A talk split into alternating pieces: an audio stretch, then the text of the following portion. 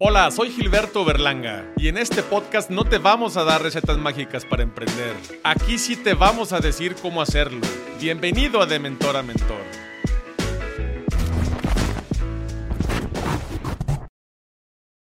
El día de hoy tenemos a un mentor, abogado y empresario con más de 23 años de experiencia, especialista, máster y perito en propiedad intelectual Cuenta con tres maestrías y ha tenido la oportunidad de estudiar en universidades en diferentes partes del mundo, como por ejemplo en Japón, en eh, Argentina, México, Suiza, Estados Unidos e Italia. Ha registrado más de 10.000 marcas y 2.000 invenciones en México y en el extranjero. Y el día de hoy hablaremos de la importancia que tiene tener una marca personal y profesional. Bienvenido a De Mentor a Mentor, Rodrigo Lanusa. Muchas gracias, gracias por invitarme y estar aquí con ustedes. Bienvenido, bienvenido Rodrigo. Cuéntanos, ¿qué experiencia tienes en innovación de productos y, claro, en marcas también? Bueno, con tu introducción eh, me remito a, a decirte que 23 años han sido muy buenos para poderme encontrar todo tipo de producto, desde aquel producto como invención que lo cura todo, y esa frase es como muy técnica en los que nos dedicamos a esto, porque es locura de, estar loco, o sea, toda la locura y, y, a la vez lo que la gente cree cuando inventa, que es, ya encontré algo que te va a curar absolutamente para todo, ¿no? Como cosas realmente muy funcionales, eh, muy sencillas en ocasiones, este, que finalmente no por su sencillez se le quita mérito de protección ni de valor. Así que te puedo decir que desde cosas tan simples como una tapa de una botella a cosas que ya hemos hecho de nanotecnología de gente incluso leonesa, ¿no? Que eso es algo que también es muy valioso para nosotros porque la mayoría de nuestros clientes son no solamente nacionales, sino son de, la zona, del Bajío, específicamente de la ciudad de León, Guanajuato, y pues sí, sí hay mucho talento. Ok, y platícanos para ti, ¿qué es una marca? Una marca, sin entrar en definiciones así muy técnicas, es un signo perceptible por los sentidos. Porque anteriormente, y ahora sí me tengo que detener en la, en la legislación, este, los signos se limitaban a los signos visuales. Y así lo establecía la ley. Ahora la ley te menciona que son signos perceptibles por los sentidos y por eso los o sea, signos perceptibles por los sentidos susceptibles de diferenciar un producto de otro de su misma especie, ¿no? Un micrófono de otro, eh, un signo visible puede ser una marca impresa, el nombre puede ser una marca tridimensional, la forma, ¿de acuerdo?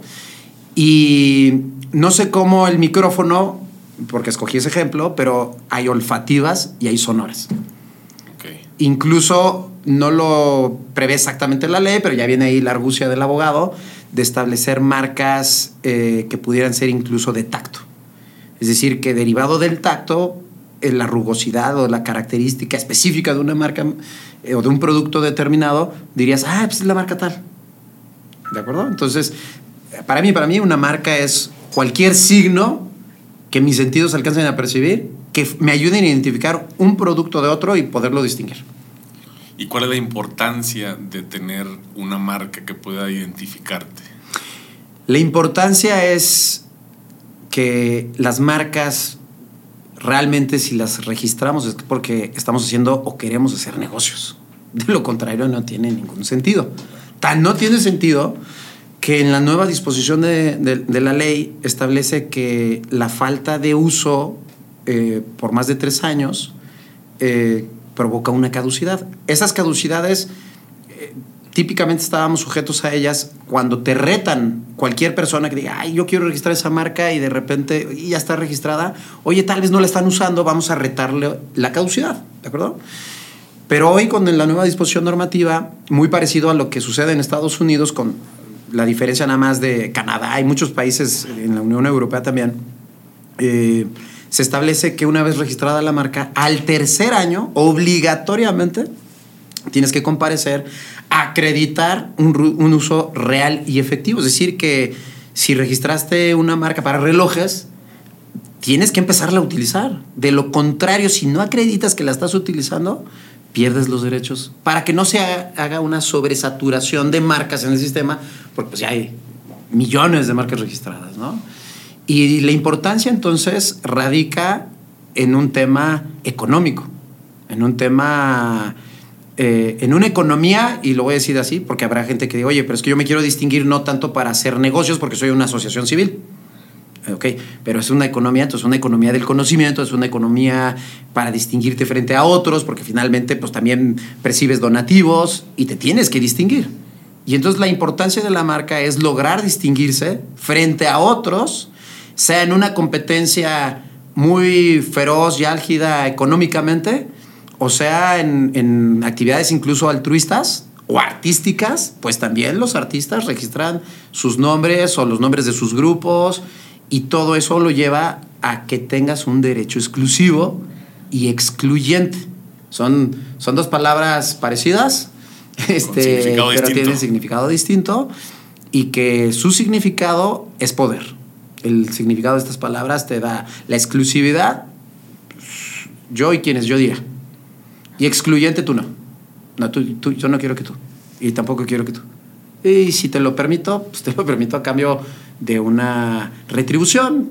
Puede ser económica, puede ser este, gratuita también, este, monetaria, de diferente índole. Y aquí está lo padre de la propiedad intelectual, de la creatividad, porque es la materia, sin duda, jurídica más cercana a la creatividad.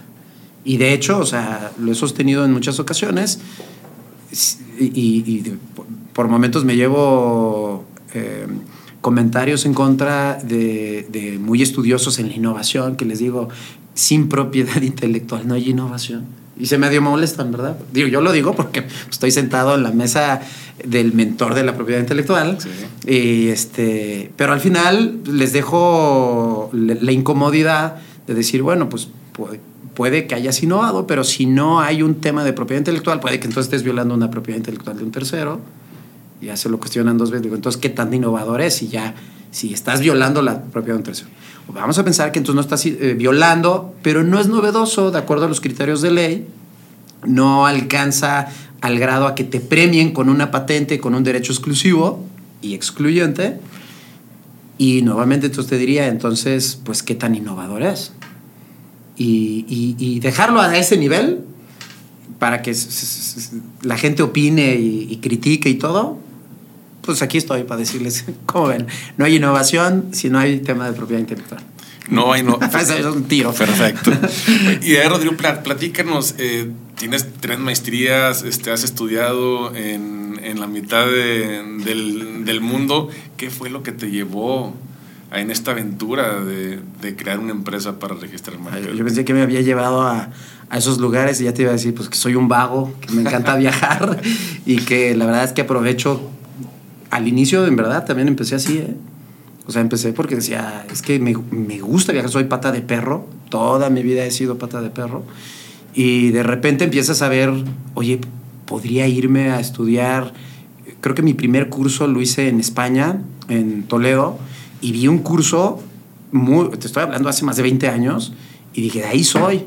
Y entonces, este, pues lo justifiqué al interior de, de, mi despacho, donde nada más estaba yo, pero, y la contadora a la que le decía, ya me gasté esta lana, pero bueno, pues lo, lo justifiqué, había algo que lo justificaba, ¿no?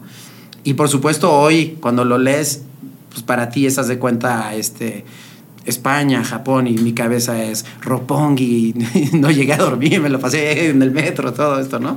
Este, España, qué divertida, me iría hace 20 años, no tenía ni un peso en la cartera, pero este, me divertí muchísimo. Y por supuesto, ya en, el discurso profesional y en el conocimiento y en el aprendizaje, pues este, también te traes muchísimas cosas, ¿no? En cada uno de esos viajes tuve algo muy importante que, decir y para, para enmendar lo, que mencioné de, de, Japón, cuando regresé de Japón, recuerdo, eso fue en el 2000, creo que en el 2006, tal vez, o, o 2000 Sí, 2006 creo que me fui a Japón. Eh, total, que cuando regresé de Japón, imagínate ya este, hace más de 15 años, recuerdo que hice yo un manifiesto, hice un escrito, se lo mandé, yo casi he trabajado con todos los gobiernos del estado de Guanajuato. O sea, les he, les he estado haciendo, en verdad, o la tarea fácil o la tarea difícil en relación a la falta de índices y políticas de innovación. Muchas veces decían, ah, ese es un tema federal, no nos corresponde. Es de ciencia y tecnología, pues también trabajé con el CONACYT y hice muchas cosas, afortunadamente, no solo yo, bueno, las impulsé yo y luego con el apoyo de otras personas, pero hicimos cosas muy valiosas a nivel nacional con el CONACYT, eh, a nivel local con gobierno del Estado. Eh, programa que en verdad lo digo, nos apoyaron, que al final fue un programa de gobierno del Estado o fue un programa de gobierno federal eh, tanto en CONACIT como incluso el tema de educación dual de la Secretaría de, Educación a nivel nacional, sin, sin presunción, rompe récord. Porque como no hay, pues es bien fácil. De hecho, digo, pues lo voy a decir aquí, pero los políticos, este, salvo, en mi opinión, Juan Carlos Romero Hicks, que fue director del, del CONACIT y guanajuatense, gobernador y todo, eh, me parece que están en su discurso ya muy agotado, no han volteado a ver el tema de la propiedad intelectual. No digo de la innovación. Eh, la palabra es muy sexy y cualquiera, cualquiera la maneja, ¿no? Pero el tema de propiedad intelectual es un tema estratégico, eso, es un tema, o sea, de la innovación, es sí, vamos a ponernos todos de acuerdo de cómo le podemos hacer y vamos a hacer un nuevo producto. Pero la estrategia de a ver, verifícate que esa idea no esté ya registrada. Y si ya está registrada, ¿dónde está registrada? Porque podría no estar registrada en México y la podemos aprovechar. Sí, sí la podemos aprovechar. Oye, y si le cambiamos dos, tres cosas, ¿la podríamos registrar? Pues que no nos oigan los del INPI, pero sí, también la podríamos registrar. Hay veces que se les van las cosas y eso nos va a dar ventajas frente a otros. Y, y le ponemos marca y le ponemos empaque y le hacemos este, derechos de autor y construimos un plan de franquicias o mejor de licencias cómo lo manejamos. O sea, todo eso es una estrategia de propiedad intelectual. Vamos a vender la marca al final y vamos a hacer una... Pues me voy a retirar para que me paguen simplemente regalías y me quedo en el... Todo eso es una estrategia de propiedad intelectual. Y los estados no la han observado. Los políticos, no hay un político que traiga este tema como decir, oye, yo soy el senador, el diputado, el gobernador. Fíjate, o sea, yo, yo te diría, te invito a que me digas, a ver, ¿quién ha llevado ese tema para que digan, esta es mi propuesta política y que también sea tipo este, su marca, ¿no? Exacto, que, el, que lo que él diga, no, ese político es el político de, la innovación, es el político que realmente ha provocado cambios, cambió la ley de ciencia y tecnología, eh, hizo fomento, o sea, ya ves que ahorita no hay muchos programas de fomento, sobre todo a nivel federal, este, y, impulso que se diera a los científicos y a los empresarios y a los académicos y al creativo, pues ese para mí sería un gallo muy bueno, eh, al nivel que lo pongas. Ok, y en tu empresa, Celco, ¿qué servicios ofreces para poder ayudar a todos esos políticos, emprendedores, empresarios, académicos para que puedan registrar su marca? Hecho de todo. Como te decía, en el nivel político, pues hemos, hemos hecho programas. Hicimos el programa de innovación para el gobierno del Estado durante tres años. Eso llevó al año de la innovación y es el primer Estado que logró, este, nosotros lo llevamos a través de este programa, gracias al gobierno del Estado, lo llevamos del séptimo lugar en número de patentes a nivel nacional al segundo lugar. Y luego, bueno, pues se perdieron los programas, no se le dio continuidad. Y ya sabes, también en política pues hay muchas cosas, ¿no? ¿Y de, ¿Y de qué sirvieron esas invenciones? Bueno, pues el tema es que con esos programas, increíblemente, se incluyó, y Guanajuato ahí sí fue el lugar número uno con el mayor número de solicitudes de menores de edad, porque una escuela en Silao escuchó del programa, se puso en las pilas y 11 niños de 9 a 14 años presentaron trámites de invenciones en la categoría de modelos industriales. Y lo registraron. Y lo registramos. Y entonces ese cuate, ese niño, así como estamos platicando hace rato de los títulos en la pared, pues imagínate, él tiene uno de patente. Y para mí, la visión, lamentablemente sí lo digo y también con la crítica, fue una visión muy corta ya de, de, los gobernantes, de nuestros dirigentes, porque empezaron a cuestionar, sí, pero a ver, esa patente de esa patineta, ¿se comercializó o no? Es un niño, o sea, pero no, no lo entendieron. No, todos sabíamos que tal vez, o le apostábamos a que esas invenciones no iban a llegar tal vez al mercado, pero ese niño le cambiaste la vida. Él ya trae un chip de decir, yo soy inventor y yo tengo patentado. Pues ese niño cuando tenga 14, perdón, cuando tenga 20 años, pues sí, ya va a traer en la cabeza, no, pues no te lo cuento porque es secreto. Porque mejor primero lo veo patente. primero lo patente y luego te lo cuento, ¿no? A él le cambiaste la vida.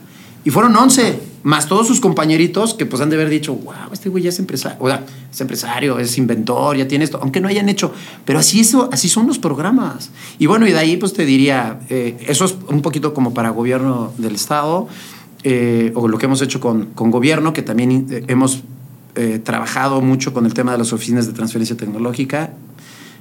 Logramos ser la primera oficina en certificar a nivel nacional, la primera oficina certificada en, comunión con centros de investigación públicos, es un reto muy fuerte, universidades y sector empresarial. Eh, eso es el puente para que el conocimiento de la ciencia pueda llevarse al mercado, al, a comercializarse. Esas son las oficinas de transferencia tecnológica.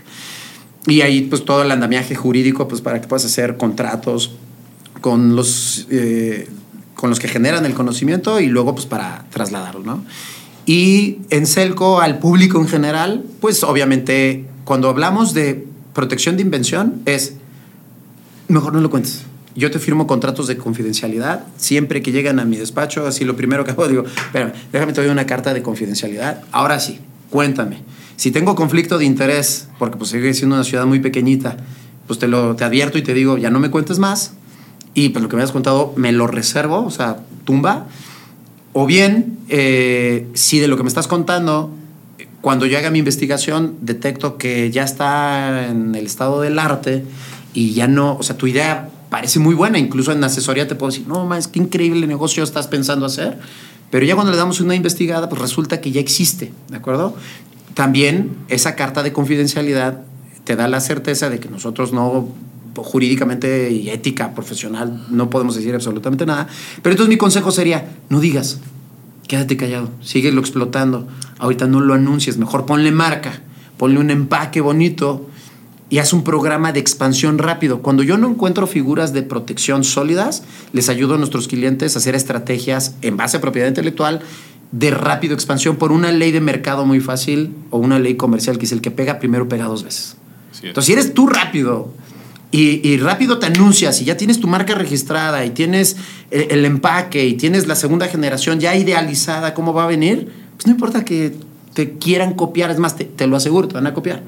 Pero como tú fuiste el primero, la gente te lo va a reconocer, te lo va a agradecer, te va a premiar y no importa que luego llegue uno más grande y fuerte que tú, como tú fuiste el primero, ese, ese es un hándicap que, que, sí existe, que es real, ¿no?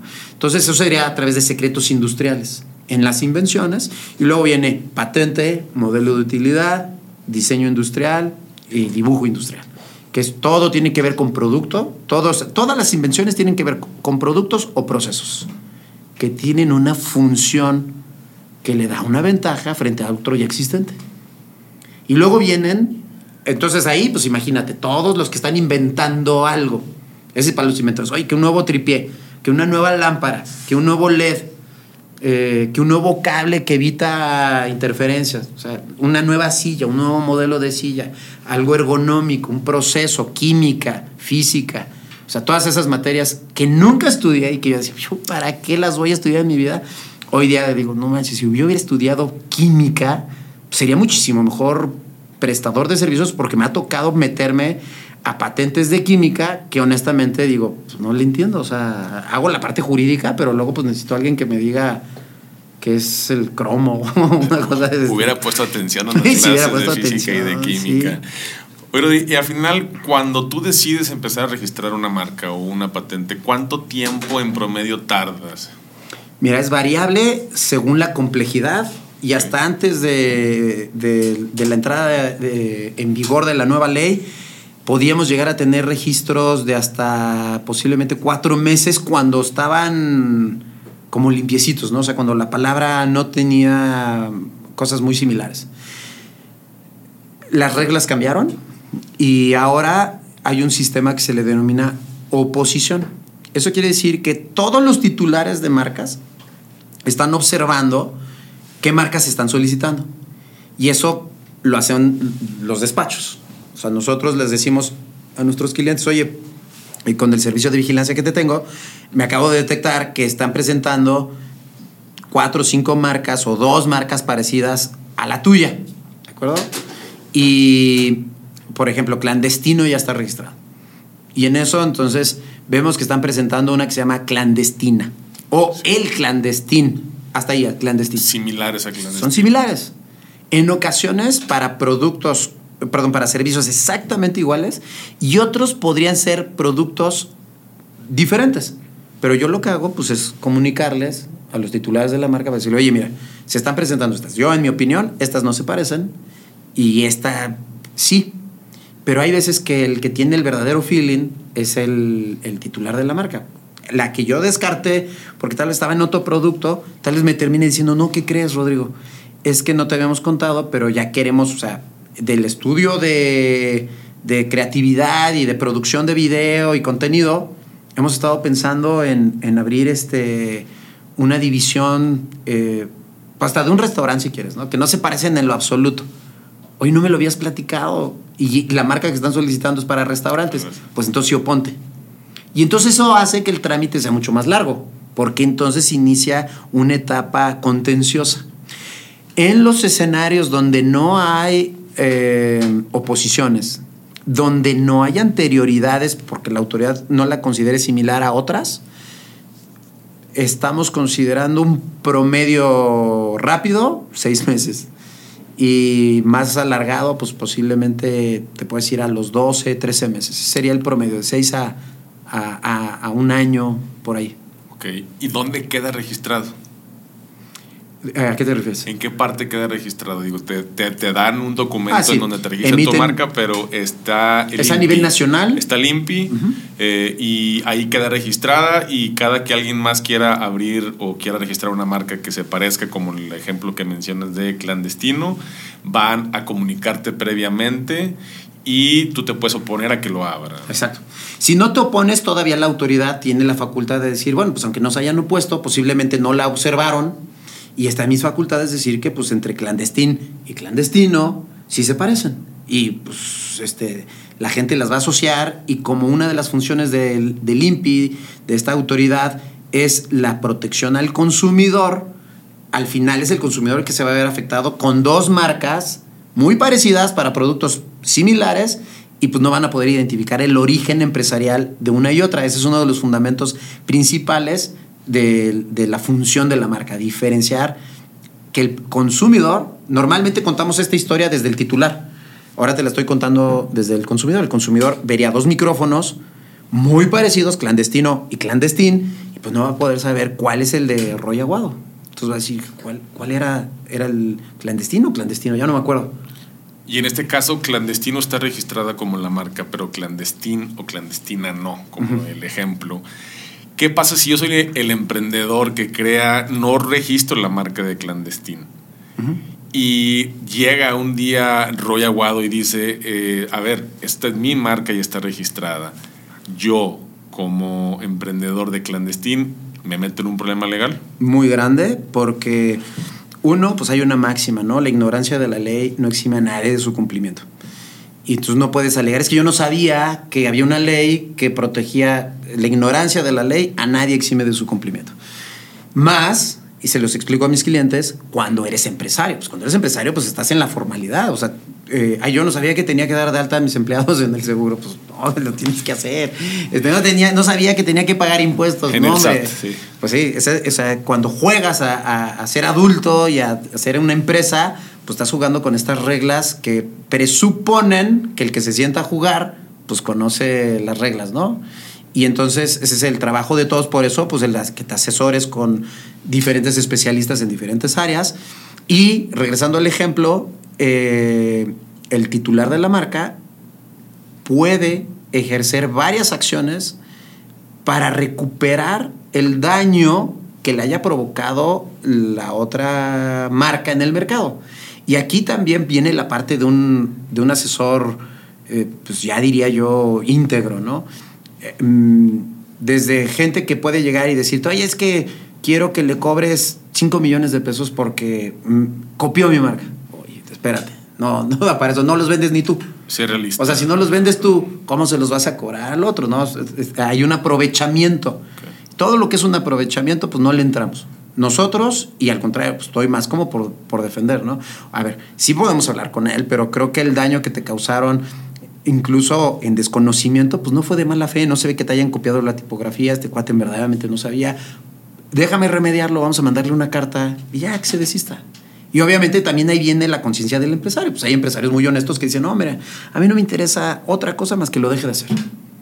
Hay otros que ven oportunidad en eso y entonces buscan pues, a un asesor que se preste a ti ese tipo de cosas cuando es y percibes que es un aprovechamiento no honesto.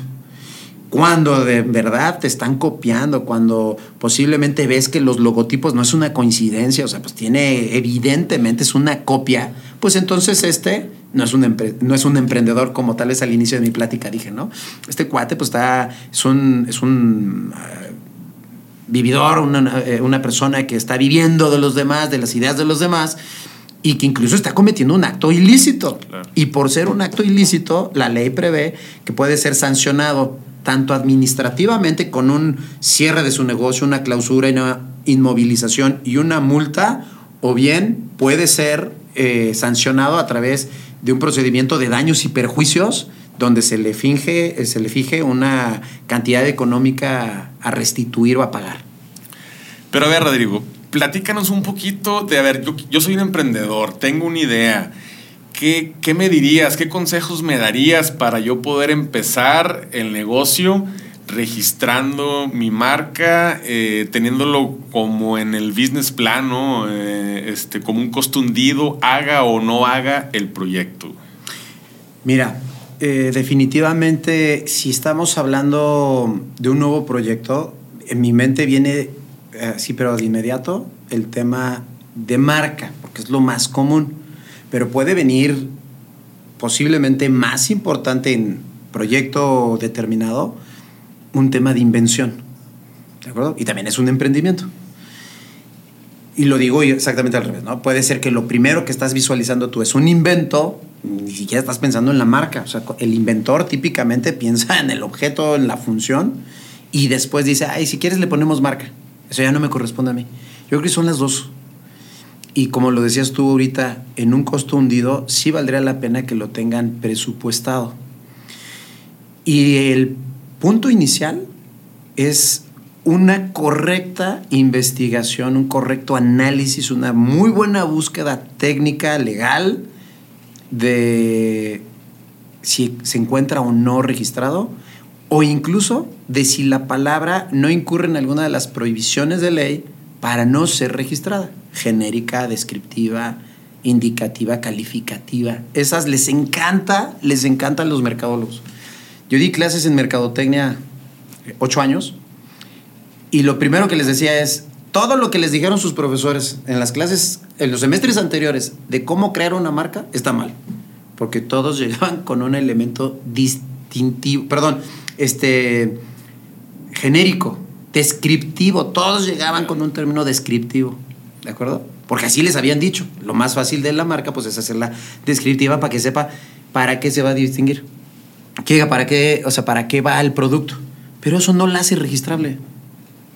Y entonces mi primer consejo sería, como costo hundido, me gustó esa palabra, es hagan una correcta investigación de si el nombre es registrable, porque no incurre en una prohibición, y dos, que nadie más lo haya registrado anteriormente. Eso sería muy valioso y de ahí, bueno, pues de inmediato el costo de un registro de marca que oscila aproximadamente en los 6.000, 6.800 pesos, por ejemplo, promedio, ya con los servicios de abogado y todo, ¿no? ¿Y te has topado tú ya en este trayecto que tienes ya de las 10.000 marcas registradas y 2.000 invenciones, en donde en el proceso no le rechacen la marca o se las acepten, pero después tengan una imposición de eh, alguna otra empresa o no? Sí, sí, eh, tenemos un departamento de contencioso dentro de la oficina y entonces los registros que son negados, nosotros tenemos un servicio jurídico de impugnación, porque luego las resoluciones del INPI no son las más correctas y se pueden impugnar, como con cualquier autoridad, ¿no?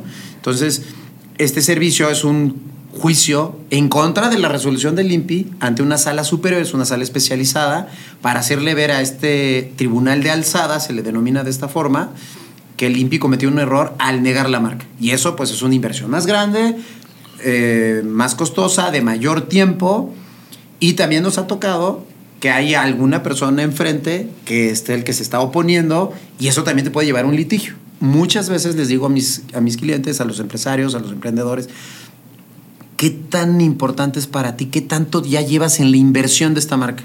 ¿Muchos años o apenas están haciendo?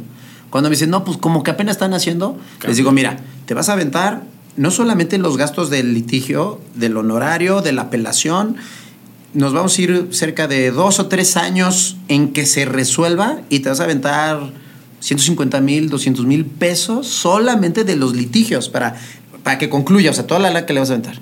¿Por qué no mejor con 50 mil pesos vas con un buen profesionista que te vuelva a hacer toda la idealización y conceptualización y reservas los 6 mil que te estaba mencionando al inicio para que te la volvamos a registrar cuando el proyecto te lo permite, cuando no va tan avanzado. ¿De acuerdo? O sea, cuando apenas estás empezando y te encuentras con estas negativas o con estos impedimentos, en vez de aventarle más lana, pues replantea. Por eso decía que lo más importante de arranque es una buena investigación. ¿Quiénes me dicen, no, hombre, Rodrigo, pues es que el negocio lo estoy heredando, o hace cinco años que lo empecé, pero ya es un boom, ya no me puedo echar para atrás. ¿Se tiene que llamar así? Entonces buscamos más. Entonces los 150 mil pesos parecen pocos. Entonces es una cuestión de perspectiva, ¿no? ¿Y te has topado con empresas que ya tienen 20 años o más en el mercado y quieren empezar a registrarla porque no la tienen registrada y no pueden? Sí, sí, en varias ocasiones. Ahí es donde más creatividad jurídica hemos tenido que meter para ver qué podemos hacer contra el otro registro o incluso hacer hasta una estrategia, estrategia de negociación, porque si nada más llegas y tocas la puerta, oye, este, es que no puedo registrar mi marca porque estás tú y quería ver si me la vendes. Pues la gente escucha eso y piensa que son millones, y no siempre, no siempre es eso. O sea, se pueden ser, hemos logrado nosotros con alguna estrategia, posiblemente les demandas una caducidad, eso ya los pone en situación de riesgo, tienen que contratar. Hay veces, hay veces que no han contestado. Y le digo a mi cliente, mira, tenías pensado gastar una millonada o X cantidad importante y no contestaron la demanda. O sea, se les fue y pues ya se cuenta si ya no es impedimento y, y se les recupera. Y en otras ocasiones ha sido, bueno, el que está enfrente no va a dar un paso para atrás y no la quiere vender. Y entonces eh, han tenido que hacer o negociaciones bastante importantes o han tenido con todo el dolor y el dinero que les representa mudar el nombre y hacer una variación para, para poder estar en el mercado. Hasta de razón social.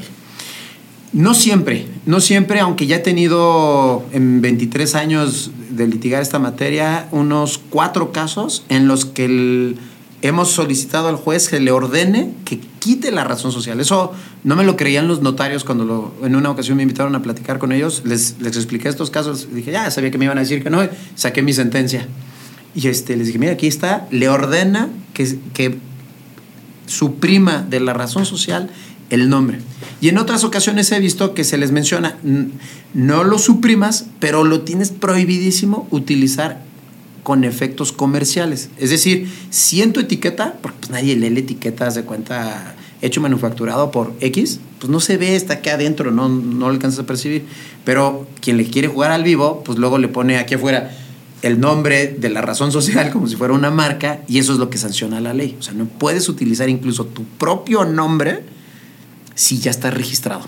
Ok, ok.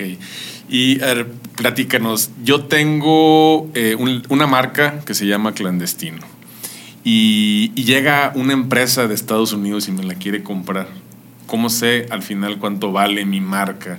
Sé que la empresa tiene un valor en libros y un valor en el mercado, pero cuánto vale mi marca. Mira, nosotros también tenemos ese servicio dentro de nuestro despacho. Afortunadamente lo hemos hecho para diferentes cosas.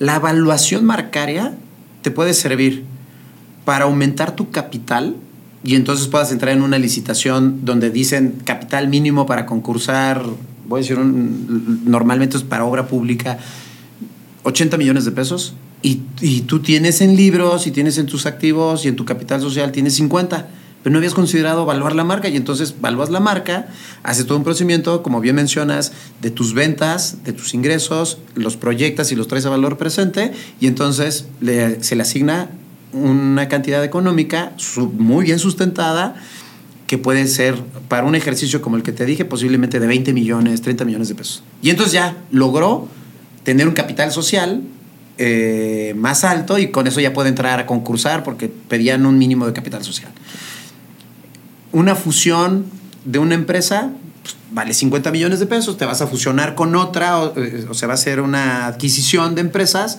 Oye, pero la marca, a ver, valúala. Y entonces en la nueva sociedad, tu factor eh, te daba X acciones, pues con la evaluación de la marca, pues ahora te da Y, porque pues no se había considerado, ya es un intangible muy valioso. Muchas veces se ha dicho, es el activo de la empresa más valioso porque toda la historia y la economía y el buen nombre cae en el embudo de la marca.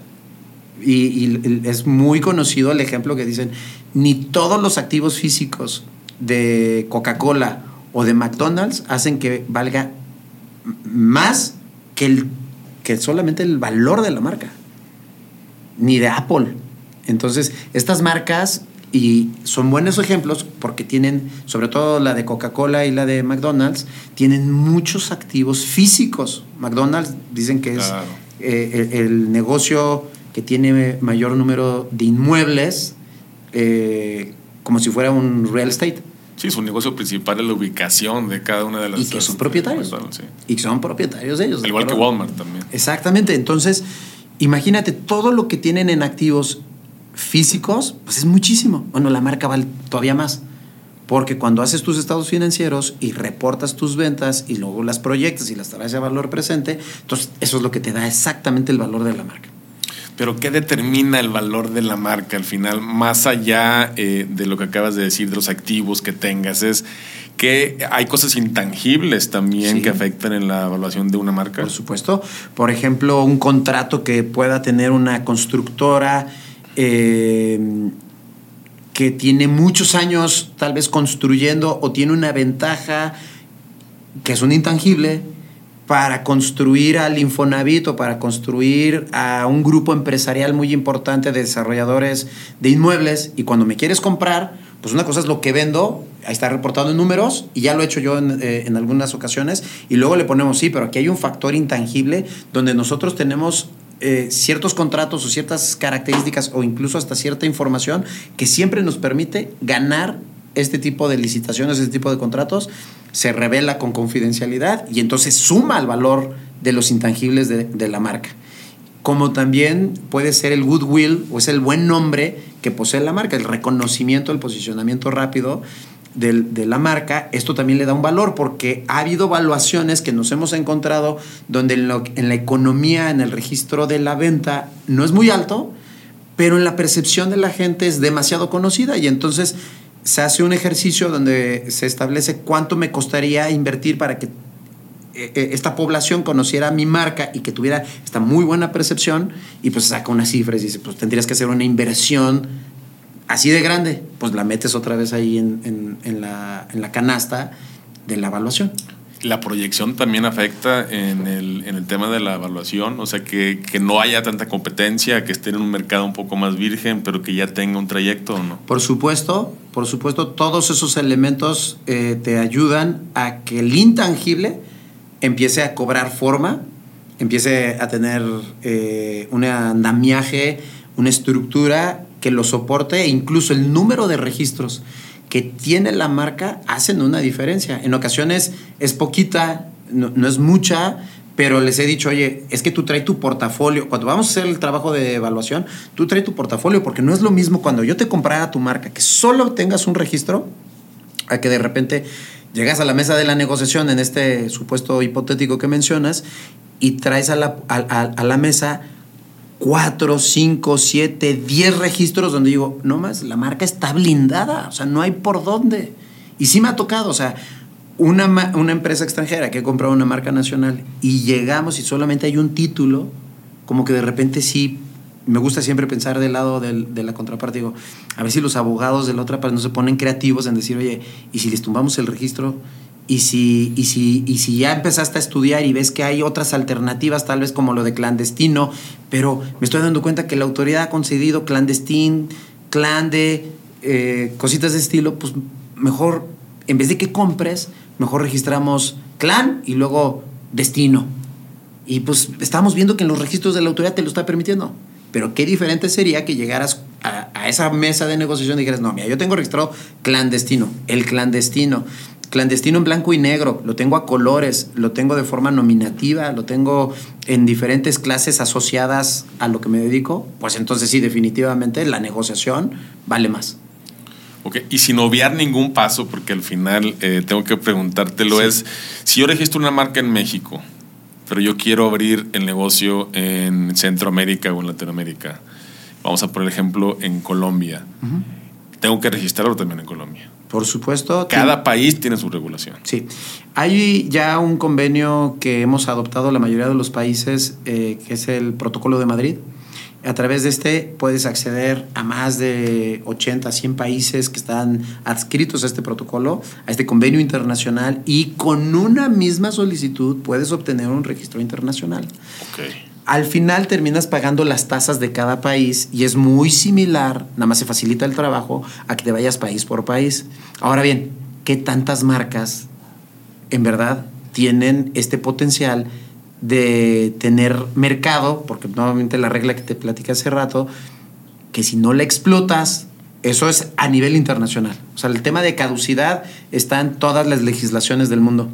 Y, y PI, propiedad intelectual, es una materia muy internacional que se rige a través de convenios internacionales y que luego cada país adopta del convenio internacional una redacción propia. Pero yo te puedo decir que yo me puedo sentar a litigar en Perú, Colombia, Quito, China, Taiwán, Francia, Italia, y sin haber leído, sin haber leído su ley de propiedad industrial, yo me puedo sentar con un abogado, con un empresario y decirle caducidades, trato nacional, eh, nulidades, no registrabilidad, porque todos partimos de tratados internacionales y para todos los países juega igual. Hay algunas diferencias muy ligeras, anecdóticas. Con lo cual te puedo decir que muy pocas marcas tendrían vida en tantos países. Entonces, típicamente te vas país por país. ¿Cuáles países son los que realmente el grueso, vamos a hablar de nuestra economía, alcanzan a, llegar a otro lado, pues Estados Unidos así básico, ¿no? O sea, yo creo que todos tenemos o conocemos a alguien que ha exportado. ¿A dónde? A Estados Unidos. Entonces, pues lo que estamos ahí. Colombia también, por supuesto. Y te tienes que ir país por país y le vamos checando este, en qué si en esos países ya existen marcas registradas con esos con este mismo nombre y me ha tocado la historia donde efectivamente ya cuando el proyecto exportador está muy padre, muy bonito, no se puede porque, porque ya, ya, existe, ya está ya, registrada. Ya está registrada en y los litigios, bueno, en el extranjero, donde sea, son al doble, mínimo, mínimo. Entonces sí, también es un muy buen consejo que cuando estás haciendo tu business plan, eh, pues sí pongas una pregunta en algún punto, oye, esto es lo que vamos a vender en México y luego a dónde nos vamos a ir. No, pues el mercado natural para esto es Argentina. Pues vamos viendo así en el costo hundido el tema del registro marcario en México y luego chécate lo de Argentina. Porque va a ser un problemotota estarle poniendo aquí en México a este producto así, o sea, marcarlo y luego a Argentina marcarlo o etiquetarlo con otra marca porque allá ya está registrada. Es un problema muy grande yo creo que es importante que cuando empiezas o emprendes eh, algún negocio, alguna marca, algún producto, pues pienses en grande, ¿no? Pienses en que realmente, pues sí, lo vas a vender en, en, todo el mundo y por qué no empezar a registrarlo o empezar a ver realmente qué se requiere, ¿no? Para poder registrarlo. Y gran, gran valor tiene lo que nos acabas de decir. Y lo que nos platicaste ¿no? del protocolo eh, de Madrid, de Madrid para eh, internacional. Sirve, sirve para esto. Oye, Rodrigo, ¿estás sentado en una mesa en alguna negociación grande de algún eh, litigio, de algún registro de una marca, de, algún, de alguna venta, de alguna empresa o una marca grande? Afortunadamente sí, incluso de clientes míos de aquí de León, otros en los que he participado con clientes que me han invitado eh, de, Ciudad de México y otros datos pues, que tenemos aquí en, la región, ¿no?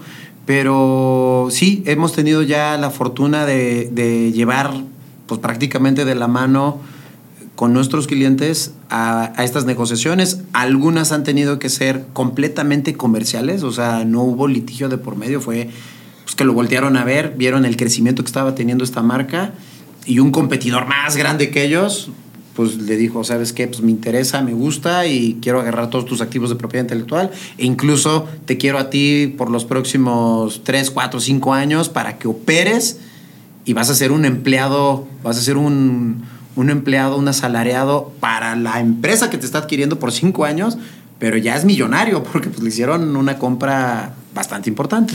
O sea, fue ganar, ganar y estipularon en el contrato que tenías que quedarte tú por un tiempo determinado. Yo El, el, que lo vendió, el registro marcario, el, el que es el director de la empresa, dueño de la empresa, había hecho tan buen papel eh, vendiendo sus productos y ganando territorio que cuando lo compran le dicen, muy bien, o sea, te vamos a comprar todo, o sea, toda la empresa, los activos. Ahí iniciamos con un proceso de evaluación, tanto de marca como precisamente de secretos industriales, y se engrosó todo para poder decir, este es el valor de la negociación. Y una de las condiciones que estableció el comprador fue así, nada más que te tienes que quedar aquí, te billeteo, está una cantidad muy grande, pero te tienes que quedar un tiempo determinado, creo que fueron tres, cuatro años, como director pues para que siga operando en lo que llega pues un delfín, un candidato de ellos a, sustituirlo. Y entonces er, era bastante curioso hablar con un nuevo millonario que este pues seguía siendo que era empleado, que ahora un empleado que no tiene absolutamente también nada que ver este si, si son empleados y al final son felices, pero aquí el mensaje también, y creo que cuando es una compra de esa magnitud, sin, sin, saber los, los números, es quédate tú y tu gente, ¿no? Porque al final el activo más importante de una empresa es la gente. Entonces, pues también las personas y la gente son las que hacen a la empresa. Que ahí te diría yo, ese es el know-how que se extrae precisamente en los contratos, se establece, que tienen que transmitir ese know-how. Porque un poquito en, contradicción a, lo que dices, que sí estoy de acuerdo, pues el valor más relevante pues, es el humano, pero solo por hacer este sintonía o, matizar lo que se acaba de decir, todos somos sustituibles. Eso sí. Todos. Y entonces en ese proceso es muy bien. Tú que sabes muy bien este proceso, descríbelo y está, obviamente, pues son contratos y son negociaciones pues muy detalladas, muy específicas. Eso es una historia muy bonita de un empresario, de un emprendedor que concluye de esa manera. Hemos tenido negociaciones que son completamente de litigio, o sea, de oportunidad. En algunas ocasiones, pues que le vino del cielo, o sea, no se lo esperaba, le estaba yendo medianamente bien y de repente, oye, que quieren registrar la marca y que no pueden porque tú estás nos acaban de presentar una demanda, tenemos que contestar y casi, casi, oye, pero pues es que yo no tengo ni para contestar, o sea, ¿cuáles son los honorarios? No, mira, te conviene, porque si, la, si no contestas la pierdes. No, pues sí la voy a contestar, a ver de qué se trata. Y de repente, pues fue avanzando el litigio, ganas una instancia y eso ya te da bastante seguridad. Y pues, o tantito antes de que se acabara la instancia es, oye, vamos a entablar una negociación. Porque tú, todo el mundo sabe que llegando a una resolución, o se incrementa el precio o, se va para abajo. Entonces. Definitivamente nadie somos indispensables, pero para ti, en la venta de una empresa, el que la empresa esté institucionalizada, tenga algún gobierno corporativo, le da un valor mucho más grande a la que no? Sí, por supuesto, pero más que valor más grande, pareciera que es parte de un due diligence verificar. Son, pocas las experiencias, incluso hasta anecdóticas, o sea, que no, tal vez no la tuve yo, sino que la tuvo algún compañero, un, alguien con quien puedo platicar de estos temas, que la empresa no tuviera gobierno corporativo, que no, tuviera, que no estuviera sistematizada, que, no, que fuera un desastre la empresa y que aún así la quisieran comprar. Es prácticamente una historia porque la marca era opositora a, los planes que tiene esta, esta otra compañía. Normalmente, las negociaciones de las que estábamos hablando es porque hiciste muy bien la tarea, te fue muy bien, diseñaste tu plan de trabajo y lo ejecutaste a la perfección y casi, casi te puedo decir que hasta lo tenían en el plan de negocios que iba a llegar a un punto donde te iban a comprar. O sea, sí existen también esas historias. Hemos escuchado ya tanto de esto que de repente cuando ya haces tu plan de negocios dices, oye, yo voy a ser el mejor en esta, o voy a ser de los cinco mejores a nivel nacional, ¿no? Voy a registrar propiedad intelectual, voy a tener muy bien mis manuales, pero tengo que tener certificaciones para que me volteen a ver. Tengo que cumplir, o sea, haces, haces toda la tarea de, de la empresa, ganas clientes, es decir, te haces sexy, vistes la empresa muy bonita y entonces ahí sí, y, y sí hay gente experta en eso, ¿eh? Ya cuando tienes la empresa así ya bien bonita y tienes un, un muy buen registro eh, financiero, entonces casi casi te dicen, oye, te la promuevo a la venta. Y ya hay mucha gente que se dedica a eso. Es un servicio muy especializado, corporativo, abogados corporativos muy especializados, que, que incluso andan viendo qué empresa trae buenos números, a las que les pueden ofrecer gobierno corporativo. Así empieza todo. Oye, te ofrezco gobierno corporativo, te vas a institucionalizar, te vas a ver más bonito y ellos mismos ya saben a quién les podrían vender tu empresa. A eso se dedican. Sí, a eso se dedican. Y pues está padre, ¿no? O sea, sí, digo, al final ya le ponen la cerecita y el pastel y te ayuda a ¿no? hacerla mejor. Sí. Rodrigo, una pregunta que me encanta hacer y es obligada aquí en De Mentor a Mentor. Sí. ¿Has tenido, tienes algún mentor en tu vida? Sí, por supuesto. He tenido eh, varios mentores. Soy de la filosofía que uno puede recibir un muy buen consejo, una buena mentoría eh, de cualquier persona si estás dispuesto a escuchar, que a veces es muy difícil, ¿no? Y a quien yo le agradecería, así como mentor, así como decir, me dejó marcado, se me vienen así muy rápido dos personas a la mente.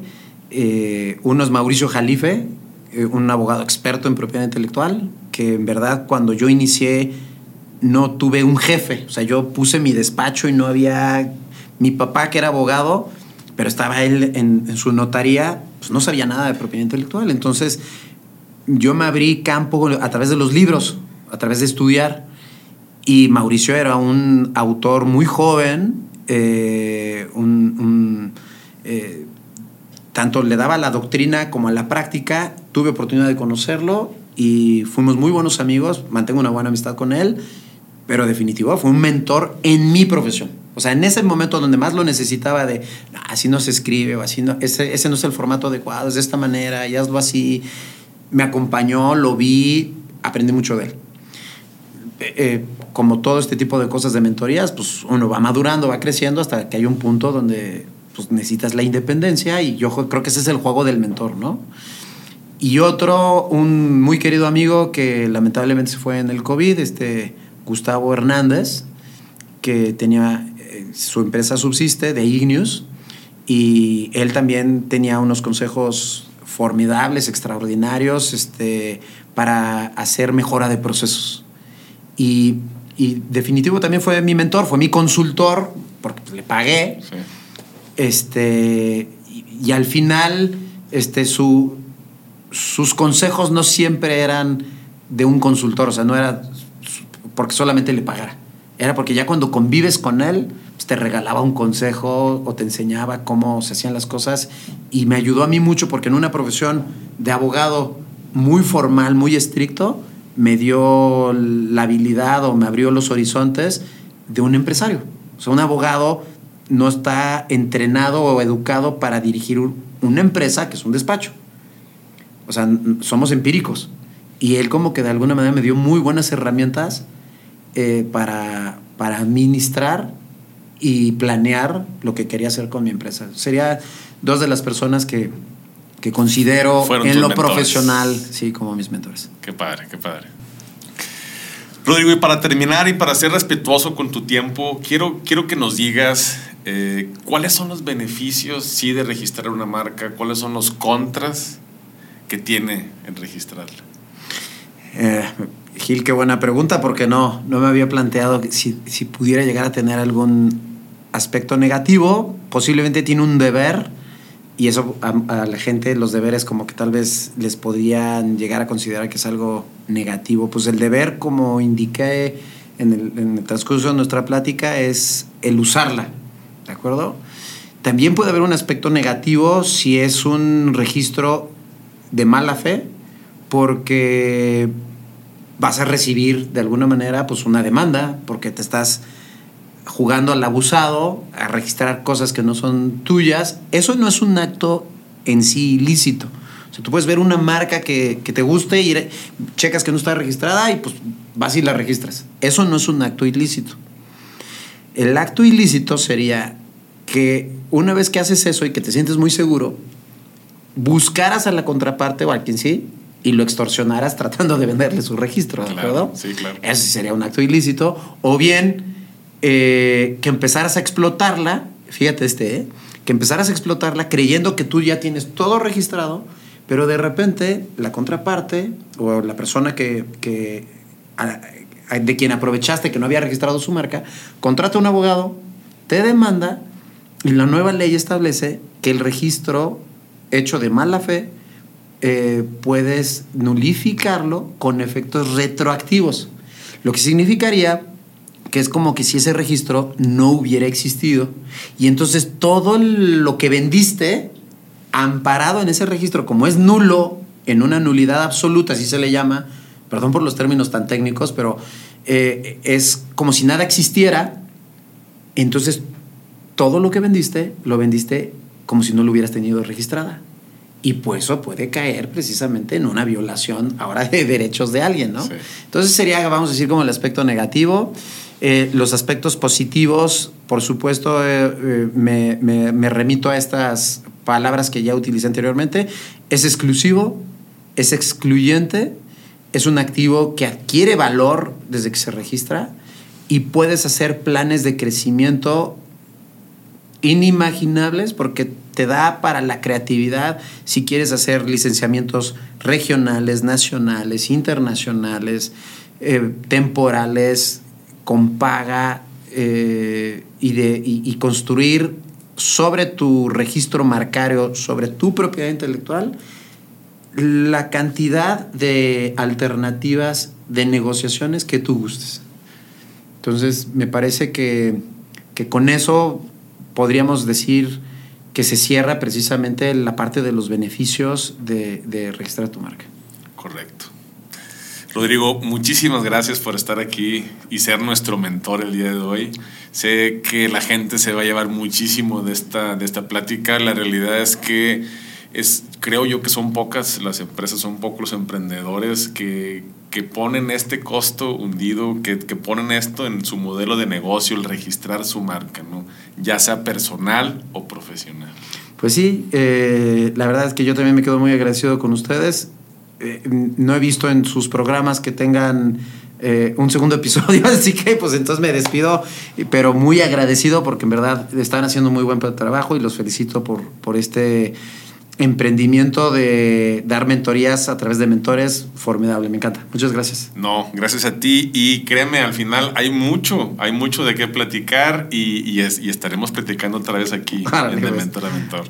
Muchas gracias a todos por, por escucharnos, por vernos. Y, y, por favor, les reitero que hagan lo que hagan, siempre sea con pasión y con mucho compromiso.